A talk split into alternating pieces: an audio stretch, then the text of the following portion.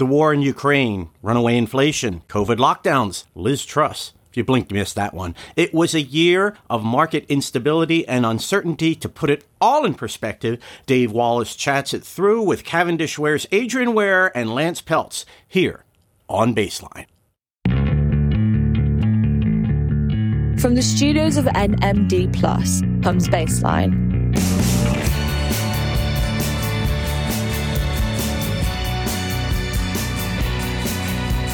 Baseline, brought to you by Cavendish Ware, a UK based boutique wealth management firm that provides truly bespoke advice. Cavendish Ware Wealth for Life.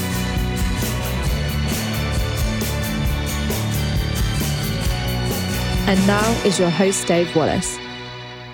Welcome to today's show. And today we've got Adrian and Lance, and we're going to be reflecting on 2022. So, Adrian Lance, to get us started, what are your highlights or perhaps lowlights of the year? I mean, it's been a pretty, pretty turbulent year.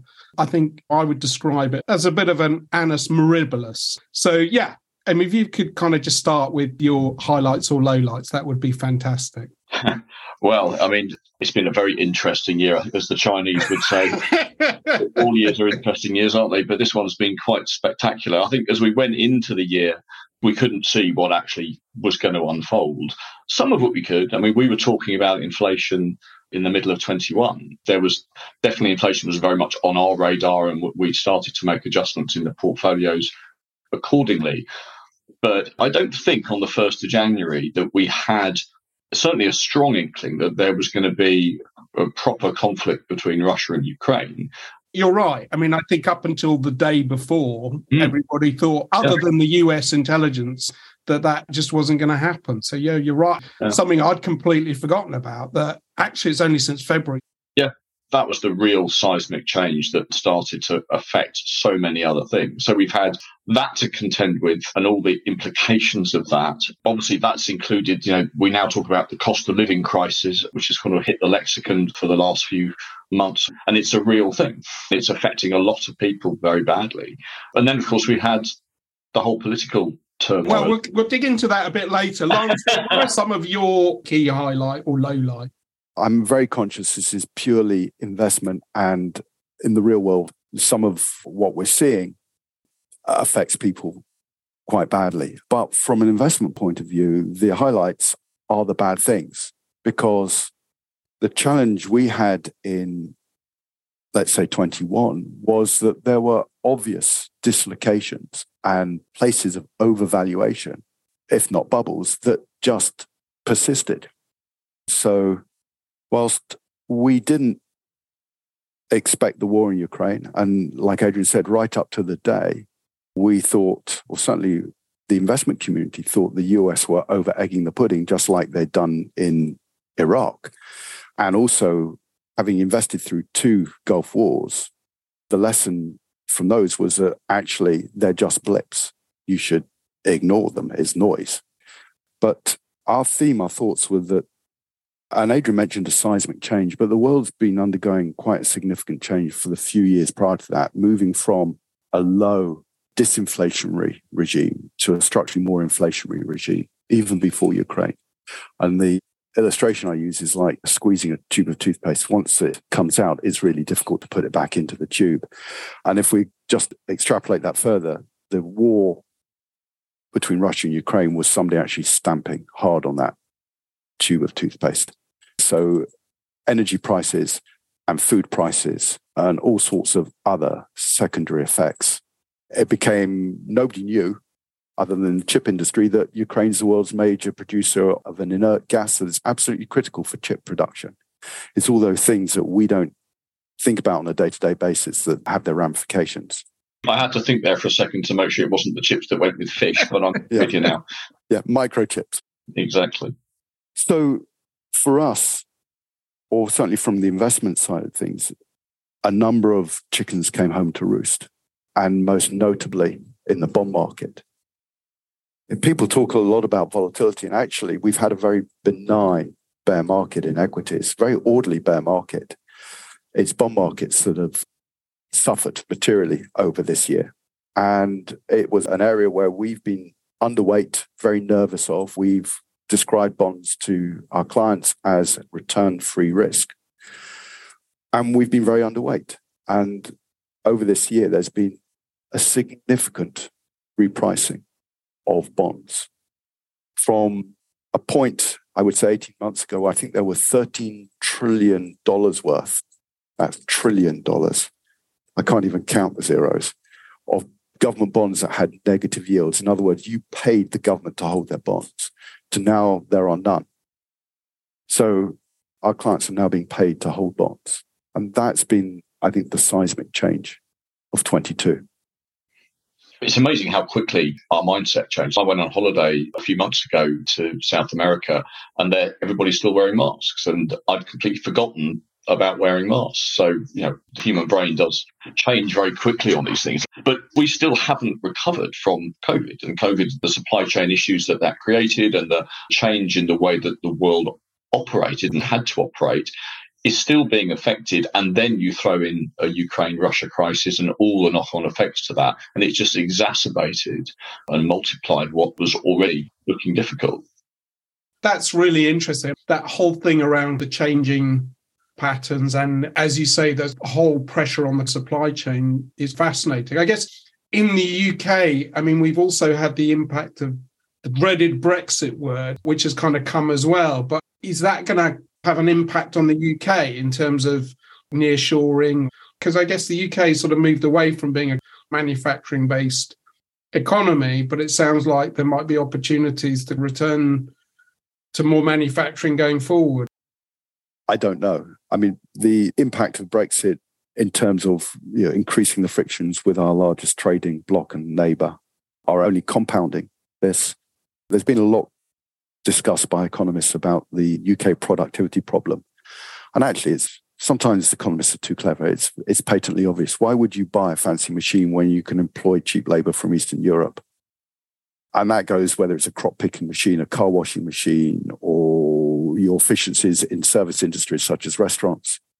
And that's been now a major challenge. That's why we are seeing, along with the propensity for the UK to strike, all this labour unrest in the UK, it is difficult to fill open positions. And that's absolutely influenced by the availability of labour from Europe. I think it filters up the whole way through the chain. And so this has got nothing to do with Brexit and migration and all that sort of stuff. But, you know, in our sector of the market, we've grown quite a lot as a business. We've been looking to recruit people over this year and we have recruited. We've been lucky. We've recruited quite a lot. But the market is incredibly difficult. And I'm a member of a think tank group of peers. We sit down every month and share sort of stories and what's going on among sort of the leading wealth firms in and around London. And everybody's in the same boat. We haven't been able to find easily good quality staff because they're just not there. And that goes through all the professional services, accountancy firms, solicitor firms that we deal with are all saying the same thing. Whether that's, you know, the great retirement, whether that is a shift in what people want. There's a lot of things in play here, but it's creating issues, I think, that I'm not sure we're feeling those issues yet. And therefore, looking forward, I think the next 12 months continue to be a very bumpy ride, I think. I want to come back to the Trussonomics and what happened there. Hmm. But let's just picking up that point is, you know, looking forward into 2023, you know, if China starts using a lot more oil and from everything I've read, you think 2022 was bad, 2023 is going to be on a different scale. I mean, uh, what are your thoughts on that? Yes and no. Can I sit on the fence on this one? Yeah, of course. I want someone to tell me some good news about next year, you know. So it's absolutely clear that inflation has rolled over. And in fact, this morning we yeah. got the UK data and yesterday we got the US data. Both came in lower than previous prints. So the rate of inflation is declining and it's declining faster than the market expectations. That's the good news. And it's to be expected. And there's some really interesting stats in that. I mean, something that leapt out. So, used car price inflation in March this year was running at 31.5%. In other words, used cars were appreciating. The pendulum swung. Everybody who was going to buy a car, etc., has done so. We're now seeing depreciation of 5.8%. So that's how stuff does correct itself. And we've seen oil prices, we're all very, very cognizant of the petrol price. And that's come down. Should it, looking at the sterling price of oil, pump prices should be lower, but that's another story entirely. But nevertheless, petrol prices are coming down. And that's a lot to do with supply substitution from other countries. But you're absolutely right. It also reflects that China this year has been heavily constrained by lockdown. And China is now rowing back on that. As far as we can see from the reports, a rather chaotic fashion. But a few months from now, they will have got past the surge in cases and all the regional differences. And yes, China could be consuming much more of the world's commodities back to the level that they were, say, in 2019. So the good news on inflation for next year, which means that if inflation does slow, the rate of inflation does slow, we can see an end to the interest rate rising cycle and maybe a plateau in rates could come under threat. So that's the challenge about China reopening. On the other hand, Asian equity markets look really cheap to me. And it's an area we're going to be thinking about. So if the issue of China being a dead weight on the region is removed, Asia could now be an interesting investment opportunity. So there's always you know, the pros and cons of every uh, story. So I'm sitting on the fence. My work is sort of web related IT. Been very interesting to see Asia and the Middle East, just how much energy there is around new platforms and digital. And I guess you look at the US, UK, and never going to write them off, but it doesn't feel like there's the same energy there. So it will be fascinating to see what happens across Asia as China reawakens after these lockdowns. Let's turn to the Trussonomics question because I think Lance and I had a chat, and thanks to Liz Truss, I discovered what LDI was. And I think it's something I should never have delved into, but yeah, so I mean, that was a really interesting moment in time. And I guess the ramifications of that are still being felt. What happened again? I guess we all understand that she came along and her budget basically had a massive impact on the market. But what were the critical things that happened? Some of the things that we're sort of still dealing with now? it was a really interesting period. The day that the mini budget was announced, I was sitting on a plane waiting to go on a long overdue holiday from 2020, and I was actually away for three weeks. Seeing it all unfold from halfway around the world, and obviously I was on the phone to Lance in the office throughout much of that time, which is a bit of annoying, but there we are. It's what happens. It was quite bizarre. We always steer way clear of politics. It's not our place. No, of course. And you know, we have clients that sit across the political map, and quite rightly so. But from my perspective, looking at the time, as I said, from halfway around the world, you had two people who were very much on the same page, who had been itching to put in place almost an academic philosophy. And they were basically taking it out of a textbook, is the way that I see it.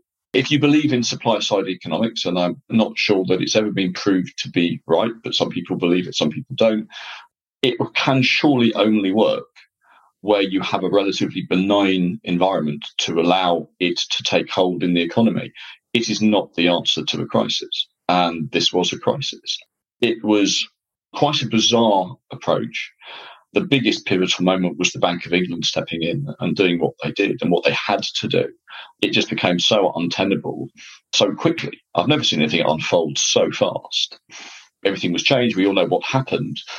But the effect of that, even those three weeks, has meant that, you know, inflation will be higher for longer, interest rates will be higher for longer, in its cost thing. Now, Lance is shaking his head here, which is great because we have a lot of debate yeah, Lancer is a great idea. What Liz?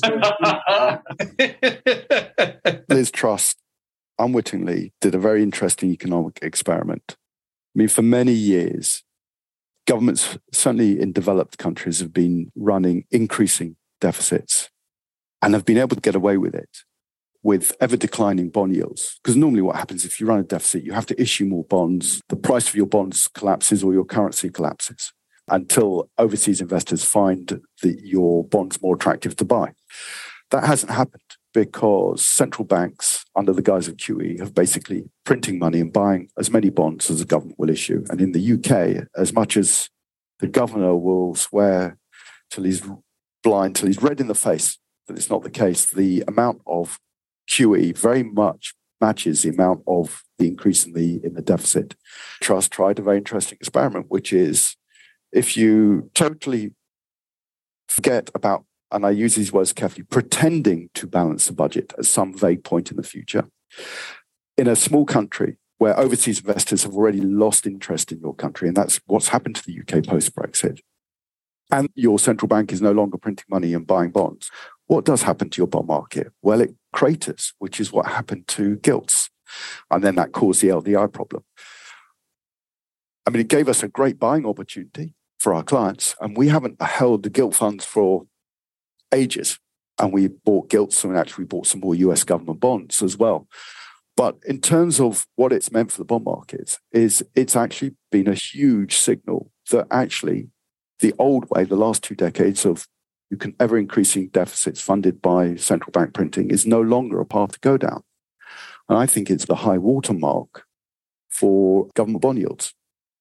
I think one of the great beneficiaries is actually Italy, because the new Italian prime minister was probably contemplating the same kind of approach that was going on in the UK. And clearly didn't need to try that experiment. Somebody did it for her.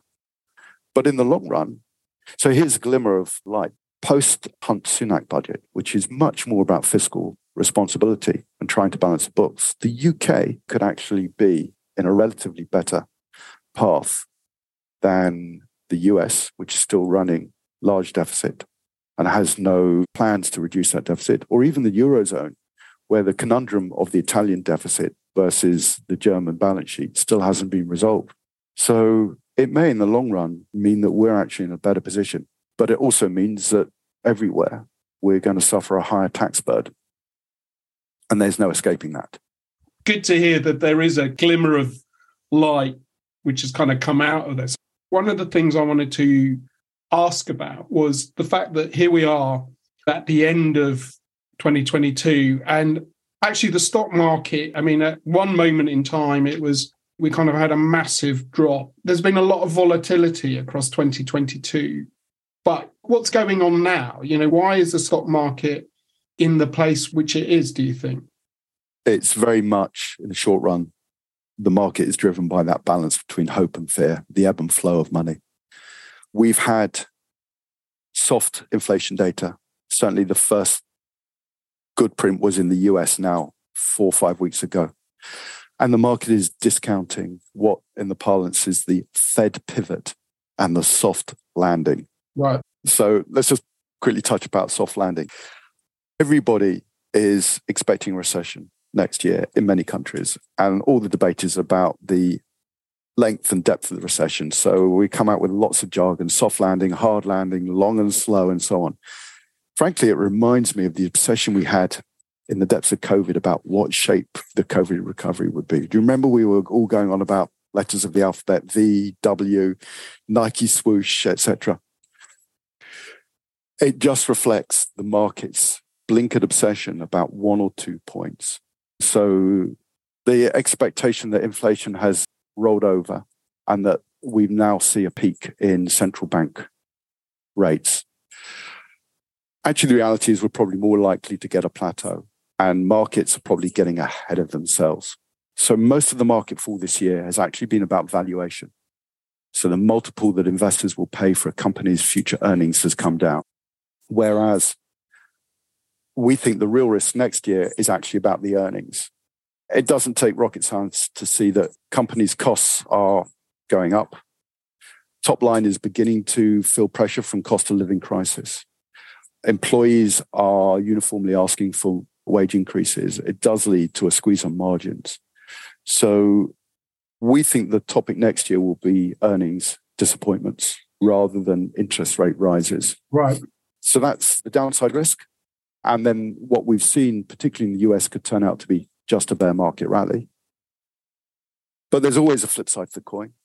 And we could actually have a very modest recession in the US, and investors could actually look through that earnings dip So there's more of a balance now at the end of 22 about where the markets will go, certainly in our minds, than at the beginning of this year, where it was clear that markets were expensive, interest rates were going to go up, volume of money was going to go down. And, and it was quite clear for us at the beginning of this year that markets were definitely going to end lower than they started. It's not so clear now. Markets are definitely not expensive. They're not cheap, but they're definitely not expensive. And we are very much focused on valuation and earnings, whereas macro is kind of unpredictable and the background noise. It's still going to be very much a trend. We're still going to see a lot of ups and downs and you know, I was saying to somebody the other day that sort of, you know, I think part of the reason that the market recovered in the way that it has is because we've got into this habit of the market has got into this habit of thinking that the news today isn't quite as bad as the news yesterday and without necessarily having a vision on what's going to happen in the future. So you create this sort of momentum approach and then all of a sudden you wake up and go, oh, actually, maybe it's not so good. So I think we see it going to be full of ups and downs, but yeah, I agree. I mean, we you know went into the year very underweight equities and bonds, holding a lot of cash. We still hold a lot of cash. We've taken advantage of the trussonomics, as you call it, to actually increase our exposure to bonds, both through quantum and duration. Um, we're still underweight equities. But we're looking at where there are opportunities there as well. And that cash, we're holding that cash so that we can deploy it to take advantage because there will be opportunities coming. So it's not all bad news. And we're playing the long game here and we should always play the long game. But if we can see places where we can sort of, you know, take some advantage, fantastic. So we've held up well over this year. We're very proud of how the portfolios have performed relative to the market and our peers. You've got to be very careful you don't pat yourself on the back too clever or too, too hard in these sort of market conditions because you never know what's going to happen. But I think we feel we're well positioned, and as things unfold next year, there will be opportunities to buy in at price points that will be quite interesting. Fantastic. So, just to sort of finish off, Adrian, how, how's the year been for Cavendish Ware? You talked about recruiting people, and yeah, uh, any plans for next year? We started a lot of work internally in 2020. Actually, sort of in, in COVID, we had various plans as a business. So as a firm, yeah, we've had seen a lot of change. A lot of the stuff that we're looking at and talking about, we've put into operation this year. So we now have been able to offer clients of ours a discretionary offering, which a lot have taken advantage of, which is great. In doing that, we have the opportunity to use a different platform for holding the investments, which is real improvement, both in terms of quality and price, and is future proofing, again, what we're trying to do. We're going through a massive change at the moment with regard to our back office system, which hopefully clients won't see. There's no reason why they will, but that's a big change for us. And as part of that, yeah, we've expanded, we've grown. We've taken on eight new members of staff this year, which wow. is quite significant, despite the backdrop of a difficult job market. So we feel as a company in a good place. We've got some great staff now, and I think we're very positive about the future. We're a financial planning led firm. I mean, we spend a lot of time talking about investments and all that. Stuff, But what we found is that all of our work is referral work. All of our the clients that come to us come because they are recommended to us. And we've taken on a lot of lovely new clients this year because there is a need. And I think what we're doing is increasingly important in very uncertain times. So, you know, I'm very positive about where we are as a business and where we're going in the future. But we do live in very difficult times. You've got to be very careful, haven't you? You know, I'm very aware of people who are struggling and people who are having a difficult time, both personally or in businesses or whatever. And whether it's been COVID or, you know, cost of living crisis or whatever it is, so I think we always have to be very mindful of the fact, you know, that we live in a very safe environment. We live in a country that has a rule of law. We could be living in Kiev being bombed. So let's put life in perspective and try and find the positives. For me, actually, I've loved being part of this podcast and listening to you. Hearing from the horse's mouth around what's kind of going on has been fantastic. So I'm really thankful for you both in terms of the clarity that you've brought in terms of what's going on as a client. Well, and flip side to you, Dave. So this is obviously our first foray into the wild and wacky world of podcasts, and it's been great having you here and holding our hand through it all. So many thanks to you as well. So fantastic. Well, here we are just before Christmas. I think this is going to go out after Christmas, but happy Christmas to you both, and thank you again. Lovely. Thank you very much. Bye. Thanks for tuning into Baseline, a monthly podcast series dedicated to topics that matter in wealth management. Be sure to check out our podcast archive on SoundCloud. And until next time, have a marvelous week. You have been listening to Baseline from Cavendish Ware, an NMD Plus production.